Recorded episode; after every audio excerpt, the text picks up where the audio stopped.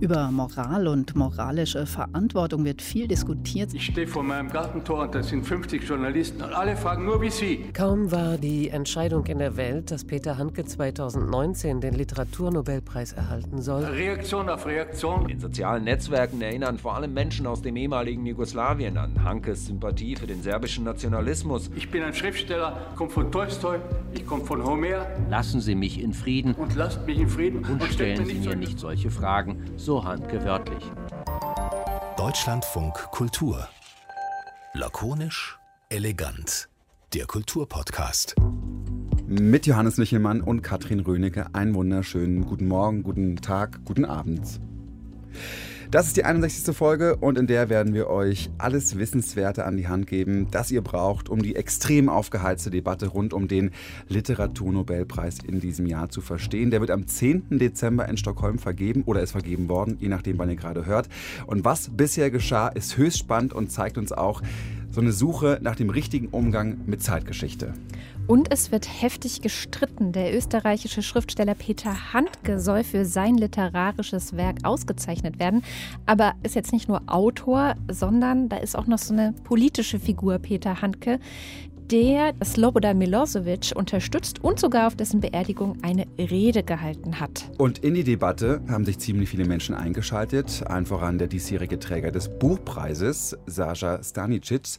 Er stammt aus Bosnien und Herzegowina und hat nicht zuletzt deswegen sehr große Kritik an der Vergabe dieses Preises geäußert. Wenn wir über Dinge sprechen, die größer sind als wir, über Krieg, über akute Missstände, über Sexismus, über Genozid, also über Dinge, die wirklich, wirklich, wirklich, wirklich, wirklich wert sind, dann ähm, muss die Literatur schauen, wie sie zur Sprache kommt. Durch das Verdrehen von geschichtlichen Tatsachen und gerichtlichen Urteilen ist es eben nicht getan. Und dafür ausgezeichnet zu werden und dabei ähm, nicht einmal im Ansatz die Perspektive der Opfer mitzudenken, das ist einfach, ein, finde ich, ein, ein Unding. Johannes und Katrin, könnt ihr das Intro bitte nochmal neu abfahren? Dann bitte nochmal das andere Intro. Okay. Olga Tokarczuks Literatur wird häufig als anarchisch beschrieben. Also für mich fühlt sich das irgendwie surreal, nicht real an. Ich fühle, ich bin etwas zu jung, um als Kandidatin wirklich für diesen Literaturnobelpreis zu stehen. Karczuk, so heißt es in der Begründung für die narrative Vorstellung, die mit enzyklopädischer Leidenschaft Grenzübergänge als eine Form des Lebens darstelle. Tokarczuks jüngster Historienroman ist fulminant erzählt. Deutschlandfunk Kultur. Lakonisch, elegant. Das ist ja der Handke kriegt dann ja gar nicht alleine den Preis. Das ja, also da gibt es ja zwei Nobelpreise dieses Jahr, denn er wird auch verliehen an Olga Tokarczuk, die letztes Jahr leer ausgegangen ist. Letztes Jahr wurde keiner verliehen, weil es eine Affäre in Schweden gab. Jetzt dieses Jahr hat sie einen bekommen und deswegen müssen wir jetzt, ähm, also es gibt zwei Preise. Herzlich willkommen an Johanna Stolarek. Sie ist Leiterin des Landesbüros der Heinrich-Böll-Stiftung in Warschau und jetzt auch hier bei uns im Studio. Guten Tag. Sag mal, gibt es auch Leute, die sich jetzt so sehr, so leidenschaftlich wie bei uns über Handke, vielleicht in Polen, über diese ganze Entscheidung für äh, Olga Tokarczuk aufgeregt haben vielleicht? Natürlich, die Aufregung ist sehr groß in Polen. Man, äh, einerseits ist man natürlich stolz darauf, dass eine polnische Schriftstellerin den Nobelpreis gewonnen hat. Andererseits ist vor allem aus den regierungsnahen Kreisen ähm, gab es sehr viel Kritik, denn Olga Tokarczuk ist eine politische Person, war sie schon immer jemand, der für Minderheitenrechte eintritt, für Ökologie eintritt, für Menschenrechte, für Frauenrechte sich stark engagiert, die bei Protesten gegen, ähm, gegen die Justizreform teilnimmt, ähm, die bei äh, Gleichheitsmärschen teilnimmt ähm, oder auftritt, die wirklich aktiv dazu aufruft, äh, um für die Demokratie zu kämpfen in Polen, die sie in Gefahr sieht. Äh, und deswegen, also kurz bevor der Nobelpreis an Olga Tokarczuk verliehen wurde, hat der polnische Kultusminister gemeint, er hätte noch kein Buch von Tokarczuk gelesen. Er hat zwar angefangen, aber er habe schwer. zwar angefangen, aber das sei zu schwer und, und er hätte das gar nicht äh, weiter verfolgt. Und äh, nachdem sie den Nobelpreis bekommen hat, gab es auch keine Gratulationen, spontane Gratulationen von der offiziellen polnischen Seite erst später. Also wenn es euch genauso geht wie dem polnischen Wasserskulturminister, ihr habt es noch nicht gelesen, wir werden das alles gleich aufholen und euch alles Wissen an die Hand geben. Wir haben aber auch gesprochen vor unserer Aufzeichnung hier mit Carsten Schmiester, er ist der ARD-Korrespondent in Stockholm und wollten von ihm wissen, ob diese, diese krasse Debatte, wie sie in Polen geführt wird, auch in den deutschsprachigen Ländern, ob das in Schweden eigentlich überhaupt ankommt. Doch, natürlich hat man was davon mitbekommen. Erstens, weil es schon erste kleinere Demos gegeben hat, relativ schnell nachdem äh, bekannt wurde, dass er den Preis für das Jahr 2019 bekommt. Und alles, was im Moment ein bisschen die Akademie wieder in die Schlagzeilen bringt, was einige Fragezeichen aufwirft, wird natürlich umso größer berichtet, weil die schwedische Akademie, die ja diesen Literaturnobelpreis vergibt, so eine etwas turbulente Geschichte hat in den letzten zwei Jahren. Und die müssen eigentlich gar nichts machen und sind schon Nachricht. Und wenn dann noch ein Autor ausgesucht wird, der umstritten ist umso mehr.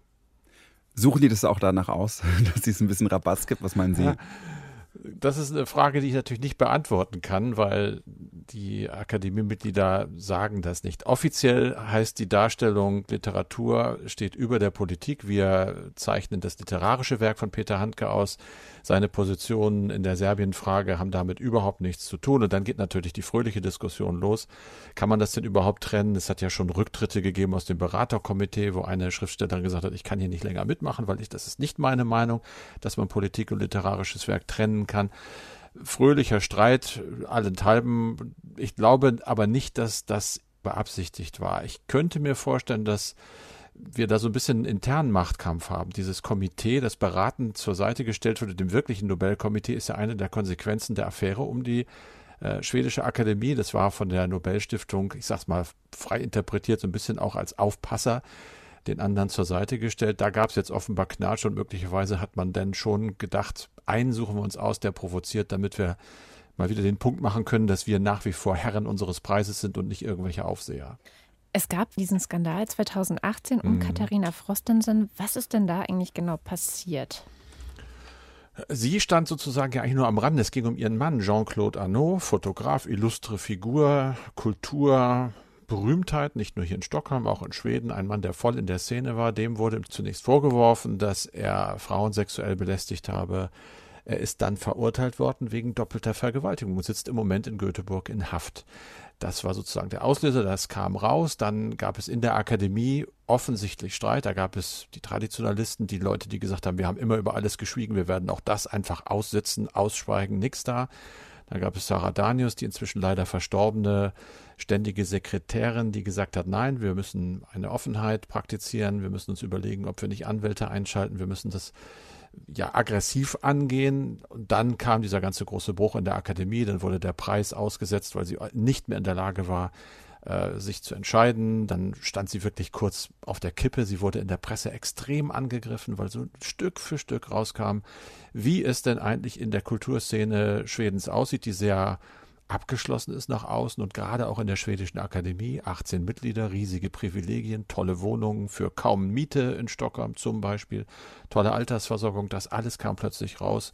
Und es gab so eine Bewegung, die im Prinzip zu einer Gegenbewegung zum gesamten Kulturestablishment in diesem Land zu werden drohte. Mittlerweile haben sich die Wogen ja etwas geglättet. Und wie wird das jetzt weitergehen? Plant die Schwedische Akademie das weiterhin einfach auszusitzen oder soll es doch die angekündigten Veränderungen noch in irgendeiner Form geben? Es hat ja erhebliche Veränderungen, was die Zusammensetzung angeht, gegeben. Ursprünglich ist es ja so gewesen, wenn man äh, einmal eingewählt wurde in diese edle Gesellschaft, dann konnte man ihr nur noch sozusagen durch den Tod entkommen. Also ein Rücktritt zu Lebzeiten war nicht vorgesehen.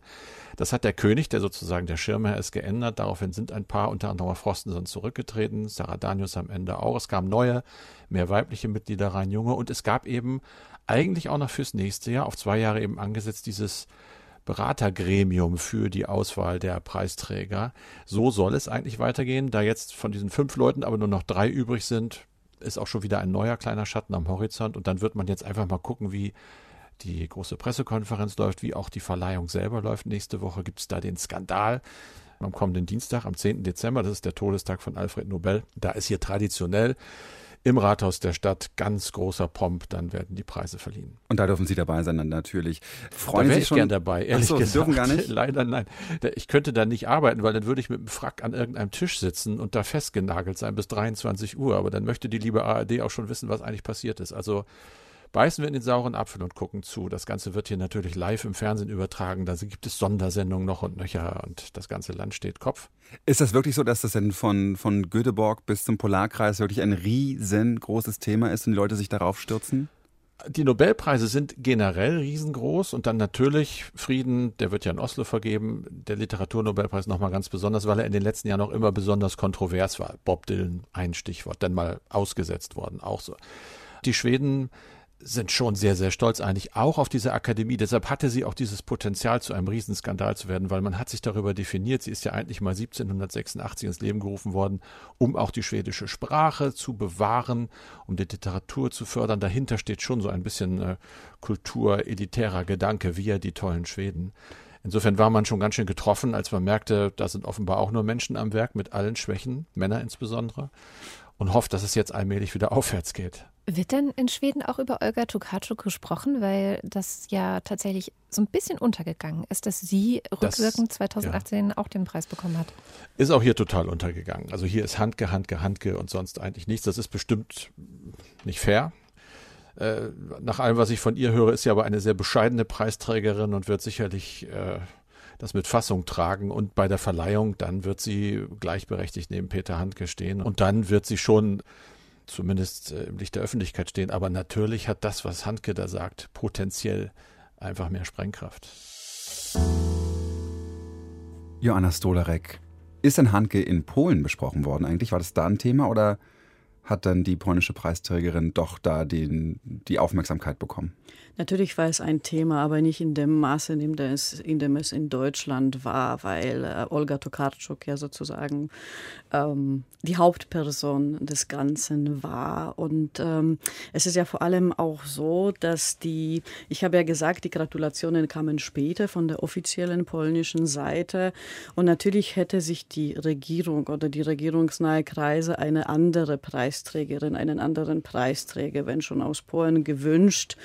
Dann danach hat man das so ein bisschen umgemünzt, gesagt, natürlich ähm, ähm, ist unser Polnische, man hat dieses Polnische und unsere Preisträgerin besonders betont und gesagt, äh, endlich sehen die anderen, dass unsere polnische Kultur so wichtig und so gut ist. Ach, hat also tatsächlich der Nationalstolz dann äh, über die Kritik gesiegt? Genau, der Nationalstolz hat über die Kritik gesiegt, aber es gab, es ist ja wie so ein Knirschen, Sandknirschen in Getriebe, weil sie direkt, äh, wenn ihr wahrscheinlich wisst, direkt nach der Verkündigung, dass sie den Preis bekommt, hat sie, das war kurz, das war am 10. Oktober meines Wissens hm. nach und am 13. Oktober wurde in Polen das neue Parlament gewählt.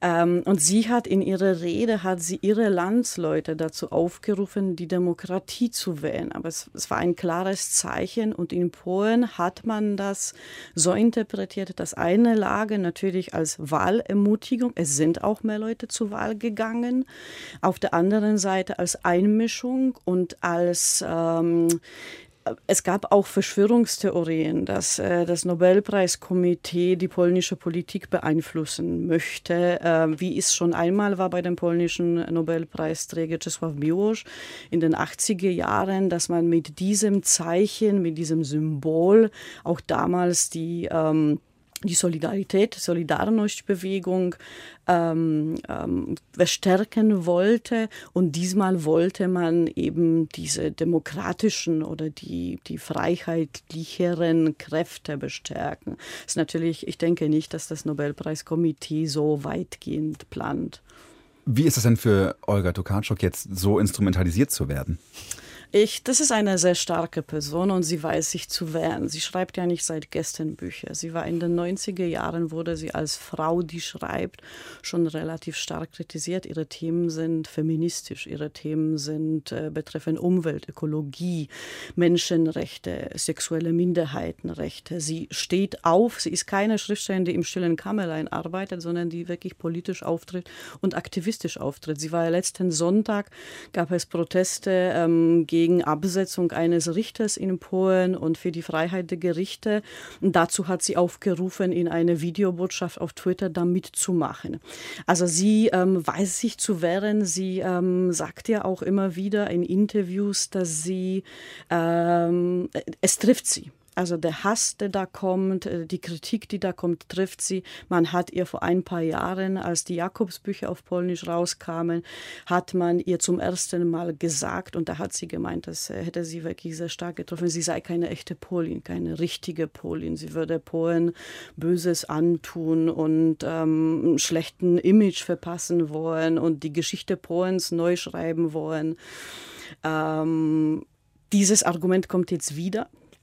Äh, man sagt, also in der, vor allem in der rechten Presse hat man gelesen, dass äh, Olga Tokarczuk nie den Preis gekriegt hätte, wäre sie nicht linksliberal gewesen, dass es bestimmte Türen öffne und dass sie jetzt versuchen werde, bestimmte ähm, Ereignisse, die in Polen politisch passieren, auch ähm, so zu interpretieren, wie es ihr passe, äh, beziehungsweise die Geschichte Polens neu schreibe. Weil die Geschichte Polens, sagt sie auch, in, in, in, thematisiert sie in ihren Büchern, das war nicht nur die Geschichte der Saubermänner. Natürlich hat Polen als Land in der ganzen Weltgeschichte, geschichtlichen Entwicklung und, und in diese geopolitischen Lage ähm, wo das Land ist, sehr viel Leid und Unrecht erlebt. Aber es gab auch Episoden, da das Land nicht wirklich weiße Weste hatte. Das betrifft äh, der Umgang, den Umgang mit Minderheiten, auch die Rolle Polens im Zweiten Weltkrieg etc. pp. Tokarczuk ist ja dafür ausgezeichnet worden, weil sie Grenzen überschreitet. Das ist das, der, der, Kernsatz quasi gewesen als Grund dafür, dass sie diesen Preis bekommen hat. Worüber schreibt sie genau? Also was sind das für Grenzen, die sie da überschreitet? Sind das eben die gesellschaftlichen Grenzen, die du eben beschrieben hast? Nicht nur gesellschaftliche Grenzen. Sie äh, überschreitet auch Geschlechtergrenzen, sie sagt Geschlechterrollen. Ähm, sie hat selber, als man sie gefragt hat, ein polnischer Journalist hat sie mal gefragt, wie das wohl sei, als Frau zu schreiben mit der weiblichen Perspektive, hat sie gemeint, naja, und wie ist es als Mann zu schreiben mit der männlichen Perspektive? Beliebte Frage, ja. Andere, hat sie gesagt, wenn sie schreibe, schreibe sie geschlechtslos, schreibe sie, sie kommt, wenn sie das Buch beendet, also wenn das, das Buch zu Ende ist, dann kommt sie raus und muss, ist quasi gezwungen, eine bestimmte Rolle zu schlüpfen, um nach außen zu treten. Aber diese Rollen, mit diesen Rollen spielt sie auch in ihren Büchern. Sie, ähm, sie ist eine ähm, Frauenrechtlerin, Feministin. Sie ist aber auch ähm, jemand, der sich sehr für, für die Umwelt und für Tierschutzrechte einsetzt. Sie selber hat gesagt, wir werden uns noch in, äh, wir werden uns noch in 50 Jahren spätestens dafür schämen, dass wir jemals Fleisch gegessen haben, weil natürlich in einem Land wie Polen mit einer sehr fleisch fleischhaltigen, äh, traditionellen Küche nicht so gut aufgenommen worden ist. Und sie beschreibt auch Grenzen, dass sie sagt, äh, wir sind alle Fremde. Wir sind von irgendwas, das Thema Migration, Geflüchtete. Wir sind alle von irgendwo reingekommen. Wenn man sich unsere DNA anschauen würde, sind wir nicht irgendwie national ähm, national nur polnisch oder national nur deutsch oder national nur russisch. Durch die Völkerwanderung und durch die durch die Geschichte sind wir auch ähm, unterschiedlich sind wir so so Hybridwesen was du gerade alles erzählst, Johanna, das klingt ehrlich gesagt in meinen Ohren überhaupt nicht. Und das, das, das ist jetzt gar nicht irgendwie fremdenfeindlich gemeint oder so, aber es ist nicht, entspricht nicht dem Klischee, das ich von Polen habe. Also es ist eher so, dass ich das Gefühl hätte, diese Position, die sie da einnimmt, ist das nicht eine ja, Einzelgängerinnenposition in Polen? Nein, es ist keine Einzelgängerin. Es ist, ähm, naja, das wäre so viel zum Thema bestimmtes Bild von Polen, je hm. nachdem, welches du hast. Äh, ja, äh, ja das, das, das zum Beispiel, äh, zum Beispiel ihr Buch wurde, ihr Buch ähm, der Gesang der Fledermäuse wurde verfilmt, äh, hat den Silbernen Bären hier in Berlin 2017 gekriegt. Agnieszka Holland, eine bekannte Regisseurin, hat ihn äh, gedreht. Äh, Die Spur heißt der Film. Also da sieht man so ein bisschen, das Thema Ökologie ist in Polen wichtig. Das ist nicht nur als ein Thema, was auf Westeuropa begrenzt ist. Ähm, deswegen, es gibt ja auch Fridays for Future in Polen. Es mhm. gibt ja auch starke Ökobewegung in Polen. Die ist vielleicht nicht so auf den ersten Blick sichtbar. Ähm, Olga Tokarczuk selber hat gesagt ähm, in einem der Interviews, dass sie, was sie sehr getroffen hätte, wäre, dass sie mit, mit ihren 57 jetzt Jahren nochmal oder ein paar Jahre früher oder immer noch auf die Straße gehen muss für Frauenrechte, für Reproduktionsrechte bei diesen sogenannten polnischen schwarzen Protesten, die es gegeben hat. Dass äh, sie sagt, eine Gesellschaft, die die Frauen nicht gleichberechtigt behandelt, sei eine kranke Gesellschaft. Also so, das ist, das ist keine Minderheitenmeinung. Mhm. Es ist, äh, Polen ist ein sehr gespaltenes Land. Es ist ein sehr polarisiertes Land. Ähm, es ist wie schwarz-weiß und man hat zunehmend das Gefühl, es gäbe immer weniger Möglichkeiten, da Grauschattierungen raus, auszumachen und irgendwie eine Brücke zu schlagen. Das, deswegen habe ich nach diesen überschreitenden Grenzen auch gefragt. Also die Grenze in der Gesellschaft, schwarz-weiß, ähm, also schafft sich dann trotzdem irgendwie eine Brücke zu schlagen, also die Grenzen zu überschreiten. Das Überschreiten der Grenze könnte ja auch bedeuten, eben sie reicht dann den Nationalkonservativen oder sonst wem die Hand und sagt, ähm, vielleicht können wir uns auch einfach unterhalten darüber. Mhm. Also ich finde, sie ist dialogbereit. Sie ist nicht jemand, der per se nur sagt, äh, ich will mit euch nichts zu tun haben, ich warte, warte, bis ein Regierungswechsel da ist. Sie redet mit den Leuten, sie sagt aber klar ihre Meinung. Und das unterscheidet sich sehr stark von anderen Intellektuellen. Ich sage ja nicht von allen, aber sie ist eine der Figuren in Polen, war sie vor dem, vor dem Preis. Und ich denke, es wird es wird sich nicht ändern, es wird sich eher verstärken, dass sie ihre ihre intellektuelle Stimme dazu nutzt, auf bestimmte Dinge, die falsch laufen in ihren Augen oder die nicht so ganz okay sind, hinzuweisen. Sie hat ja auch gesagt, die polnische Kulturpolitik, da gab es manche Fälle, die auch in Deutschland bekannt wurden, mit abgesetzten Regisseuren. Äh, Museumspolitik in Polen ist so, dass man einfach die Leiter ähm, ausgewechselt hat, weil man eine bestimmte Art von Geschichte erzählen möchte in den Museen. Ähm, da sagt sie, diese Kulturpolitik, die nur aufs Nationale begrenzt ist, die führe uns zu, zu nichts. Wir müssen da, wir müssen da dagegen steuern und wir müssen da, dahin, da, darauf hinweisen. Nur bevor jetzt alle, äh, die hier zuhören, denken, ich sei die totale Polenhasserin. Mir ging es tatsächlich um genau solche Dinge, ne, die ja auch hier ankommen. Also dieser ganze Geschichtsrevisionismus, dann die das Zurückdrehen in Sachen Frauenpolitik.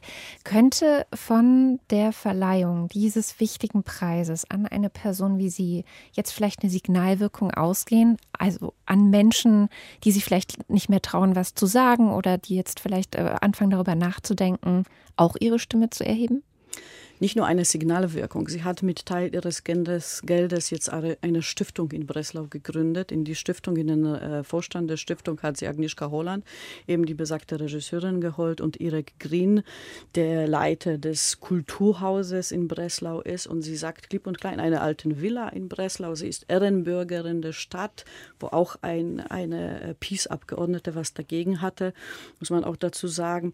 Und sie hat gesagt, mit dieser Stiftung will sie klar ähm, Polen im Ausland bekannt machen. Einerseits. Andererseits möchte sie ökologische Bewegungen unterstützen, frauenrechtliche Bewegungen, Menschenrechte, äh, Menschenrechtsbewegungen. Also sie möchte auch dieses Geld nicht nur für irgendetwas verwenden, sondern einfach, ähm, sondern einfach was, ähm, was dafür tun, also aktiv. Sie hat, sie hat selber gesagt, und das fand ich einen ganz guten Satz, ähm, als es darum ging, ob sie überhaupt den Nobelpreis bekäme, weil sie zu jung ist, ne, zu jung im Sinne von äh, jung ist relativ, hat sie gemeint, zum Glück hätte sie den Preis mit 57 gekriegt, mhm. weil jetzt hätte sie die Chance, noch was zu bewegen und zu machen. Es gibt ja eigentlich einen guten Grund wahrscheinlich dafür, dass der Literatur-Nobelpreis immer nur an eine Person verliehen wird. Das ist jetzt aufgrund, das haben wir vorhin gehört, der, der Begebenheiten im letzten Jahr leider schiefgelaufen. Jetzt sind zwei Leute geworden. Es wäre eigentlich ganz toll gewesen, wenn wir genau das, wofür äh, ähm, Olga Tokarczuk steht, wenn wir das ähm, auch in Deutschland gehört hätten und mitbekommen hätten und ausführlich besprochen hätten. Das ist nicht passiert, denn Peter Hanke ist da ins Bild getreten. Und damit sind wir eigentlich schon wieder beim bei der ersten Folge Lakonisch Elegant von heute. Ja, diese ganze Geschichte und auch die ganze Debatte hat unsere Kollegin, die Literaturkritikerin Sieglinde Geisel, sehr genau beobachtet und deswegen sind wir sehr froh, dass sie hier bei uns im Studio ist. Ja, guten Tag. Wie viele Stunden hast du denn mit dem Lesen von Texten über Handke und oh. diese ganze Entscheidung zugebracht in den letzten zwei Monaten? Ja, wäre natürlich die Frage, in welchem Verhältnis das zu den Texten steht, die ich von Handke gelesen habe, die ich mir sofort stellen müsste. Ich kann das schlecht beziffern, weil das ja oft eben auch nebenher geht. Und ganz viel, diese Debatte fand ja auch stark in den sozialen Medien statt. Und das ist eben auch das Schöne und auch das Problem dabei. Also ich selber habe auch oft, ich sitze halt in der Straßenbahn und gucke schnell auf Facebook und sehe wieder, oh nee, und reg mich auf oder reg mich nicht auf. Und das kann man, das stückelt sich so sehr, ne, wie man das dann so mitkriegt. Aber natürlich habe ich auch am Schreibtisch dann versucht, die wichtigen Texte noch nachzulesen und zu, ja, zu rekonstruieren, wer sich hier eigentlich über was aufregt. Hast du das mit Olga Tokarczuk alles auf dem, auch auf dem Bildschirm gehabt? Du bist natürlich Literaturkritikerin und Auskennerin. Ist das was, was dir auf dem zweiten Bildschirm mitflimmerte? Ja, natürlich begleitet von ständigem schlechten Gewissen, dass auch ich mich wieder mit Herrn Handke mehr beschäftigt habe oder überhaupt beschäftigt habe. Ähm, und äh, das Gefühl habe, mit Olga Tokarczuk hätte sich das doch viel mehr gelohnt, auch literarisch, muss ich sagen. Was hat dich denn aber so sehr an Handke gereizt, dass du dich mit ihm viel mehr beschäftigt hast? Äh, ich bin ja so ein Stil-Junkie. Ich wollte herausfinden, was ist eigentlich mit der Literatur los? Weil man jetzt ständig immer nur über diese Politik gesprochen hat und die Debatte war natürlich total beherrscht davon. In jedem Artikel hieß es reflexhaft, ja, und niemand spricht über die Literatur. Und ich habe dann auf meinem eigenen Online-Magazin Tell mal einen sogenannten Page 99-Test gemacht, also Seite 99 analysieren und war relativ erschüttert über den Befund. Meint ihr also nur immer Seite 99 oder die ganze Seite 1 bis 99? Nee, also der Test beruht auf einem Zitat von Ford Maddox Ford. Man kann jedes beliebige Buch auf Seite 99 aufschlagen und wird wissen, ob es was taugt, weil der Stil ist ja da. Und das mache ich so ein bisschen spielerische Literaturkritik, einfach gucken, was finde ich. Und natürlich bin ich dann, äh, ist auch oft sehr witzig, weil ich ja nicht weiß, wo ich da reingeraten bin und ist natürlich sehr fragwürdig. Äh, ich würde auch nie ein Buch jetzt aufgrund dieses Tests alleine beurteilen, aber es ist doch jedes Mal sehr interessant, was ich da entdecke. Und bei Handke war das schon, also ein, äh, es waren Sätze, die echt nicht aufgingen oder die, wo am Schluss nicht viel übrig blieb. Ich habe dann auch mir so einen Spaß gemacht, die Wörter zu zählen. Also man kann ein Wort in 16 Wörtern ausdrücken, äh, ein, man kann einen Satz in 16 Wörtern ausdrücken, aber Handke braucht dafür 87. Und dann interessiert es mich, ja, ist denn in den, ähm, ich glaube 76 mehr sind sie, ich weiß es nicht mehr genau, ist denn da ein literarischer Mehrwert oder was, was macht er denn da? Aber er ist ja für seinen sprachlichen Einfallsreichtum ausgezeichnet worden. Also ja. ist das nicht besonders reizvoll, 87 Worte in einem Satz und die blühen und glänzen? Ja, das kommt eben sehr darauf an, was das für Worte sind. Also ich habe das jetzt nicht auswendig gelernt. Und ich fand dann, ich bin es ihm doch schuldig jetzt, weil natürlich dann der Aufschrei groß war, wie kann sie nur und so. Dann habe ich die ersten 100 Seiten, der, es ging um die Obstdiebin, die ja auch die Jury offenbar besonders beeindruckt hat. Dann habe ich also die ersten 100 Seiten gelesen und äh, der Befund wurde leider total bestätigt. Also das ist, äh, ich war selber ein bisschen erschrocken. Und ja, also das war für mich eigentlich mein Zugang. Jetzt warten wir darauf, was hast du denn da rausoperiert aus deinen Sätzen? Was ist denn dazu, was, was war da? Es geht nur um ein Ich, das etwas wahrnimmt. Und das ist nichts, was ich jetzt per se ablehnen würde. Aber mir selber hat es sehr wenig ähm, ja, also in mir hat das nicht viel ausgelöst. Da kann man natürlich darüber diskutieren. Und das Schöne an diesem Test ist ja auch, jeder kann mitreden, weil man muss nur eine Seite lesen. Ich habe also als Kritikerin quasi keinen Lesevorsprung. Aber ich fand schon, es war in sehr viel Worte um sehr wenig Essenz. Und es gab auch einige Dinge, wie er zum Beispiel mit Partizipien arbeitet. Das geht jetzt aber ein bisschen zu sehr ins Detail äh, vielleicht. Och. ja, also, Sag doch mal. Dass er Bettler als ähm, Gehäufte bezeichnet. Ne? Ich habe immer ein schlechtes Gefühl, auch bei Geflüchtete. Alles, was man mit Partizipien macht, reduziert einen Menschen eben auf das. Und da gab es dann auch sehr in den Kommentaren interessante Debatten. Ja, ist es denn nun wirklich, äh, muss ja nicht ähm, etwas Entwertendes sein. Aber ich habe kein gutes Gefühl gehabt dabei im Ganzen. Würdest du sagen, dass man aus dieser Seite 99 schon ein bisschen herauslesen kann, dass Handke etwas selbstverliebt ist? das ist sehr freundlich gesagt. Ja, also ich finde, man könnte wahrscheinlich sagen, das ist ein Narzissmus, der sich im Stil zeigt. Wobei auch dort, ich würde das alles nicht verabsolutieren. Ne? Also Narzissmus mhm. kann auch zu ganz großer Kunst führen. Das muss noch nicht per se ähm, ja, etwas sein, was nichts darstellt. Aber was hat denn, was glaubst du, hat denn die, die Jury, das Komitee gereizt, diese Sprache auszuzeichnen? Also da muss ja was, da muss ja was dabei sein. Ich meine, Handke ist ja trotzdem nicht irgendwer und ist seit Jahrzehnten wirklich ein bedeutender Schriftsteller. Ja, er hat ja ein Riesenwerk geschaffen und eben, also wenn ich schon nicht von einer Seite auf ein Buch schließen würde, dürfte man bei Handke auch nicht von einem Buch auf das Werk schließen. Das ist mir schon klar. Ich würde mal wissen wollen, in welchen Übersetzungen die Jury das gelesen hat. Denn sie hat ja, soweit ich weiß, ich weiß nicht, ob die des Deutschen so weit mächtig sind, dass sie diese Sätze mit den 87 äh, Wörtern äh, wirklich aus eigener Kraft lesen können aus eigener Kraft lesen können. Ich äh, finde diesen Punkt des Narzissmus noch ganz interessant, aber kommen wir noch mal zurück zu dem, ja, zu dieser politischen Debatte. Du sagtest schon, deine sozialen Medien waren eigentlich voll damit. Was hast du da oder wie hast du die Debatte dort wahrgenommen? Welche Teile? Ja, das war sehr zufällig und äh, hat sich jetzt ja auch schon über eine längere Zeit ähm, erstreckt. Also ich habe gesehen, dass es immer wieder die Handke-Verteidiger gibt, die kramen dann irgendwelche Dinge heraus, dass die Serben eben doch nicht so böse waren oder dass sie eben auch Opfer waren. Und dann habe ich mich sehr erinnert an einen Satz von Hannah Arendt, die mal sagte, und das war damals eben halt auch in der Zeit äh, 30er, 40er Jahre, ja, also dann äh, kommen die mit irgendetwas und man hat ja nicht immer sein Universallexikon im Koffer dabei, um das gleich mal nachschlagen zu können. Ne? Man hat dann, klar kenne ich mich auch nicht so aus, dass ich beurteilen kann, ob das stimmt oder nicht stimmt. Aber ich fand es schon sehr interessant, wie sich diese Verteidiger dann immer auf diese ähm, Einzelteile ähm, stürzten und auch darauf, dass er eben auch in den Texten über Serbien nicht als Politiker und nicht als Journalist geschrieben habe, sondern eben als Dichter. Und Dichter dürfen ja alles, sozusagen. Aber meine Frage ist natürlich immer, klar dürfen sie alles, aber wir dürfen dann fragen, ist es was wert? Und ähm, da ähm, fand ich auch sehr interessant, als sich dann Leute äh, eben meldeten, die wirklich Ahnung haben. Zum Beispiel Alida Bremer hat im Perlentaucher einen großen Essay verfasst mit sehr vielen konkreten Dingen. Ähm, äh, ja, wo es einfach um historischen Sachverstand ging. Und dann wurde ihr vorgehalten, dass sie sich in einem Datum geirrt hat. Und sie hat halt das Datum des Artikels genommen, in dem sie das Zitat gefunden hatte. Und klar, kann man sagen, ist nicht sauber recherchiert. Und dann sagen natürlich die Handgeverteidiger, ja, da sehen wir es ja schon. Ne? Wenn das das schon nicht stimmt, stimmt der ganze Rest ja wohl auch nicht.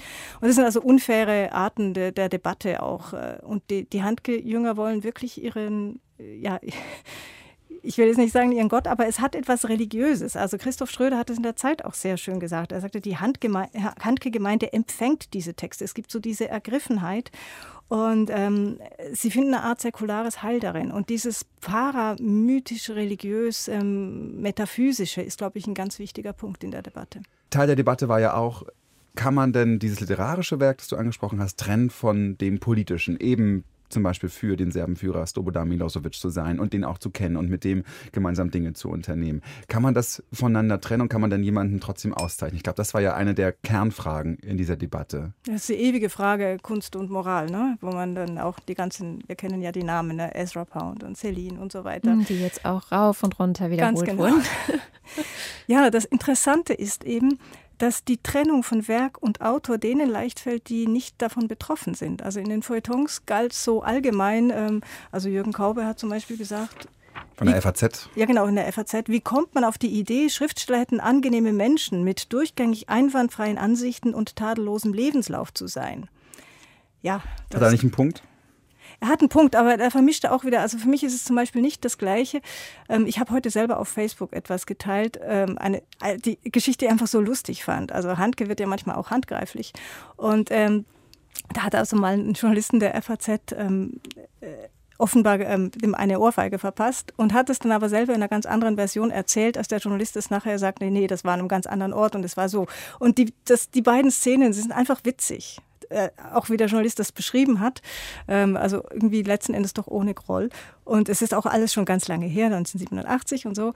Und so etwas würde ich einem Schriftsteller nie übel nehmen. Das ist also irgendwie, Prügeleien sind okay, aber äh, faschistische Gesinnungen oder ähm, menschenverachtende Sprüche oder sowas, auch das will ich übrigens Handke nicht unterstellen. Das ist eine ganz andere äh, Preisklasse. Und wenn jetzt Sascha Stanisic sagt, ähm, ja, äh, er, er chauffiere sich über Handke, weil er selbst das Glück hatte, dem zu entkommen, was Peter Handke in seinen Texten nicht beschreibt, ne, dann trifft er genau den Punkt. Also wenn man diese Texte liest über Serbien, das äh, habe ich ähm, nicht alle gelesen, aber einige dann doch, war ich eben da auch. Das ist der gleiche Befund wie bei der Obstdiebin. Er interessiert sich für sich selbst und dass er jetzt diese, ich zitiere es nochmal, diese andersgelben Nudelnestern auf dem Markt Belgrads äh, wahrnimmt. Das ist viel wichtiger, als men dass Menschen massakriert wurden. Und das ist etwas, was mich, was, woran ich mich stoße ich würde immer noch sagen, der kann immer noch großartige Bücher schreiben, die damit nicht entwertet sind. Aber es ist eine Dissonanz, die ich auch nicht einfach so ausblenden kann. Und ich sehe einfach, dass also die in, in den Feuilletons, ähm, Stanisic ähm, hat sich sehr äh, deutlich geäußert, Jagoda Marinic und äh, Tian Sila. Und das sind alles Leute aus dieser Gegend und die was damit zu tun haben und die hätten Opfer sein können. Und ich glaube, das ist ein Riesenunterschied von der Haltung, ob man das einem Autor verzeiht, dass er solche Dinge sagt und diese Trennung locker hinkriegt und sich auch noch sagen kann, ja, ich bin ja kultiviert und ich bin ja nicht so primitiv, dass ich auch noch sage, der muss jetzt auch noch quasi ein Ideal, mein Idealbild von Mensch erfüllen oder ob man eben das aus der Distanz betrachtet. Geht es bei der Debatte auch so ein bisschen darum, wer darf jetzt intellektuell sein und wer nicht und wer versteht wirklich, was das. Also Nobelpreis, das klingt so wahnsinnig weit oben, so unerreichbar, übermenschlich fast. Ja, natürlich will jeder ähm, bei diesem, es sind auch ein bisschen Pirouettenlaufen zeigen, dass er klüger ist als der andere und irgendwie noch interessanter debattiert. Was ich sehr spannend fand, wie unterschiedlich die Debatte in den sozialen Medien ist und in den Feuilletons. Also Antonia Baum hat in der Zeit gesagt, es geht um eine Wachablösung in der Deutungshoheit. Na, weil in sozialen Medien kann ja jeder mitreden und bei der FAZ bestimmt halt ähm, ja, so Leute wie Herr Kaube, ob wir es drucken oder nicht, was ja auch richtig ist, sind redigierte Medien. Ja, und äh, ich muss sagen, äh, Sascha Stanisic hat wirklich auf Twitter eine neue Form gefunden, wie man über diese Dinge reden kann. Und das ist hochinteressant. Zuerst klingt das jetzt ganz schrecklich, weil statt dass er jetzt einfach einen Text schreiben würde, schreibt er Satz für Satz. Jeder Satz ist eine eigene Twitter-Meldung.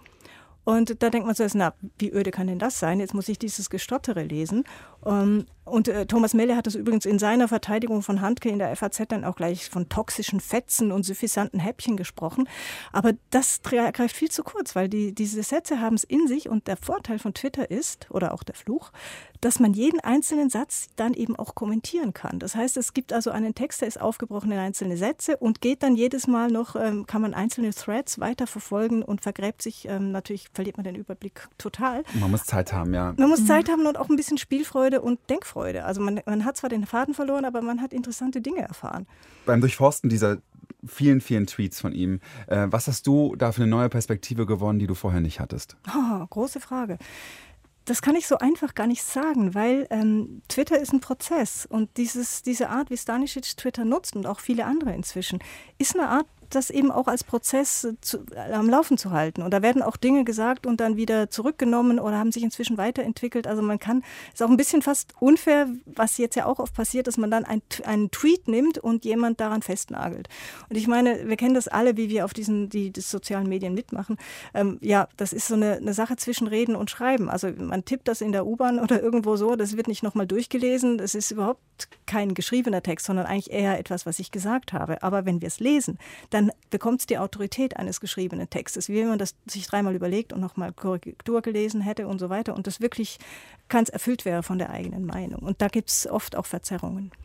Was ich ganz spannend fand, war, dass ich gerade auch in dieser Debatte Twitter fast schon als so ein Investigativ-Kollektiv mhm. ja, ähm, ja. empfunden habe, wo ganz viele verschiedene Stimmen dann auch, ähm, wie, wie man das sonst von so Plagiats-Wikis äh, kennt, also dass Leute einfach Textstellen auch untersucht haben, rausgesucht haben, eingeordnet haben, dann wieder Fakten zu den Hintergründen gepostet haben. Also es war so ein riesiges Mosaik. Und ähm, ich fand es vor allem deswegen so wuchtig, weil es eben viel war. Also es ist im Grunde überwiegt die Beweislast gegen Handke, wenn man jetzt wirklich mal genauer dahin schaut.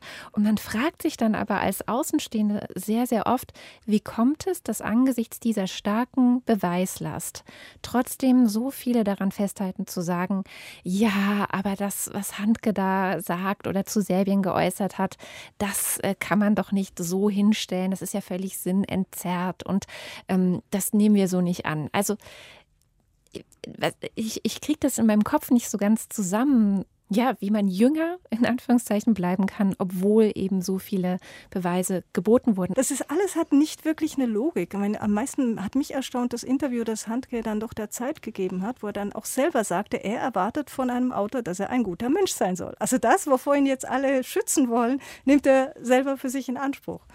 Das hat er übrigens in einem früheren Interview mit André Müller mal noch ein bisschen anders formuliert. Da sagte er, nee, ein Autor sollte ein Mensch sein, der gut tut. Das ist die Frage, tut seine Literatur gut? das sind wir jetzt jenseits der Literaturkritik wahrscheinlich. Ne?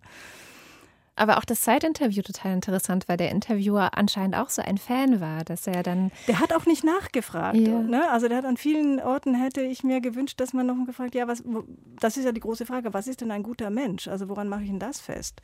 Wie viel darf ich mir erlauben, bis ich nicht mehr ein guter Mensch bin?